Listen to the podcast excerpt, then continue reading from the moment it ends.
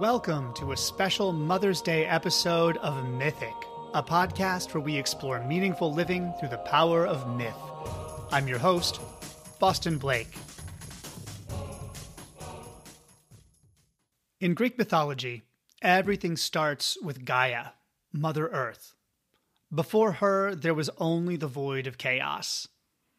As the first deity, she is the source of all life. She is the spirit from which everything we see, taste, touch, hear, and smell originates. To the women who have birthed a baby or stepped in to raise a child through adoption or as a stepmom, thank you. You are Wonder Women, and this episode is for you. These are some stories of motherhood from Greek mythology. Now, these are not tales of advice. They are not how-to manuals. In fact, some of them have really terrible ideas.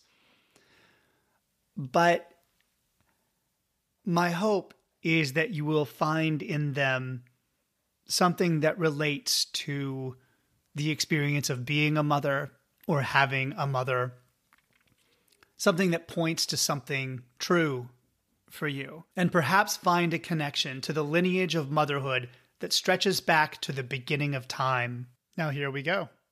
As the first mother, Gaia faced unprecedented challenges because everything was unprecedented at the beginning of time. Her husband, the overbearing sky god Uranus, was completely focused on her and wanted nothing to do with their kids. This emotionally distant dad would get her pregnant, she'd give birth, then he'd shove the kids back inside her, he'd take off, and then he'd return to knock her up again, repeating this cycle. Gaia was left a single mother with a lot of kids. Now, she had the means to provide for her children physically, but without the opportunity to explore the world beyond her womb, they were unable to develop intellect or courage. What they did develop was resentment and hatred. In an attempt to free herself and her children, Gaia fanned that resentment and raised a rebellion against her husband, led by her son Cronus. Cronus overthrew his father, castrating him, causing him to retreat, and took his throne. And finally, liberated from her smothering husband, Gaia had a new lease on life and hooked up with the sea god Pontus, and they had even more kids together. Unfortunately, Cronus was no better than his father as a ruler. He was cruel and selfish and tyrannical. He was narcissistic and psychotic. This brings us to the second mother goddess, Rhea, who became Cronus' wife, whether she liked it or not. Cronus forced himself on her. Each pregnancy produced a child, but after each child was born, Cronus swallowed it whole, fearing one of them would do to him what he had done to his own father. So Cronus did exactly the opposite of his dad. Instead of leaving his children with their mother, he consumed them himself. They were unable to rise and challenge him, and they would be under his control, not hers, and therefore less dangerous to himself. After losing five children to Cronus' insane diet program, Rhea couldn't bear the thought of losing another one. Her sixth child, she determined, would live, and so when the baby was born, she wrapped a stone in swaddling clothes and presented it to Cronus. Too stupid to tell the difference between a baby and a rock, Cronus gulped it down, belched, and walked away. And Rhea grinned. Rhea named her baby boy Zeus. Sadly, she knew that under her circumstances, she could not raise him herself. So she would give him the best chance she could at a happy life. Rhea gave the baby to a group of nymphs in Crete, where he would nurse from the goat goddess Amalthea, and he was raised free from his parents' drama.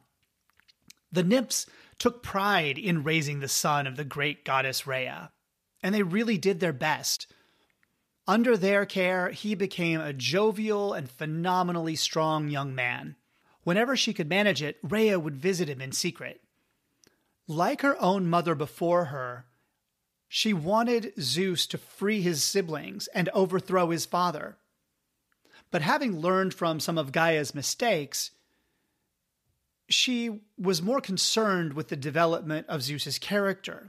There was no point in replacing one despot with another. Zeus did indeed free his siblings from Cronus' belly, and together they overthrew the sky god. And Zeus and his brothers and sisters became the Olympian gods.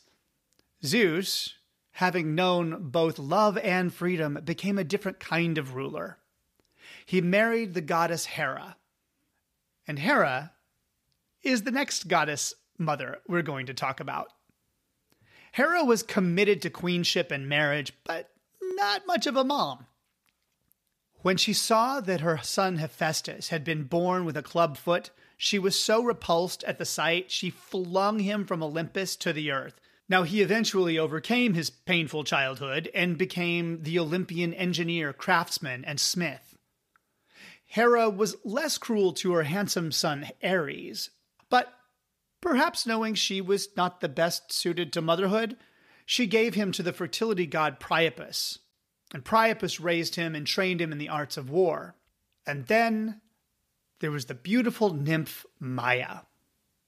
Maia, whose name means mother. She was the granddaughter of the Titan Atlas, who holds the world on his shoulders. And Zeus fell in love with her. He was married to Hera, of course, but the king of the gods was not known for his fidelity. When Maia conceived a child by Zeus, she feared for the baby's safety. In Maia's case, it was not a wicked father who threatened the baby, but the god king's jealous wife. If Hera discovered it, neither would be safe. To protect her baby, Maia hid herself away in a remote cave for the duration of her pregnancy. This self-sufficient nymph created a quiet, rustic home there. Telling no one, she carried the child and eventually gave birth, all by herself, to a healthy baby boy, Hermes. Hermes provided quite the contrast to the introverted Maia, who had spoken to no one for nine months. Hermes was chatty from day one. The polar opposite of his mother, he was precocious to the nth degree. On his first day alive, he wandered off and stole his half-brother Apollo's sacred cattle. Fortunately, Maia had taught Hermes proper worship of the gods, and Hermes sacrificed one of the cows to them. From a tortoise shell and some cow gut, Hermes invented the lyre. It was a busy first day. When Apollo came to confront the newborn, Maia shushed the sun god, insisting that her baby boy couldn't possibly be responsible for the theft. Giving himself away, Hermes offered his lyre in exchange for Apollo's cattle. Delighted, Apollo then carried the child off to Olympus, where Hermes immediately befriended all the gods. Even Hera was taken with him, seemingly unconcerned with his parentage. Hermes became their messenger and connected the world through commerce and communication. Maia, who had raised such a miraculous child, was revered. Her name came to mean not only mother, but also midwife, and was used as a term of respect for women elders.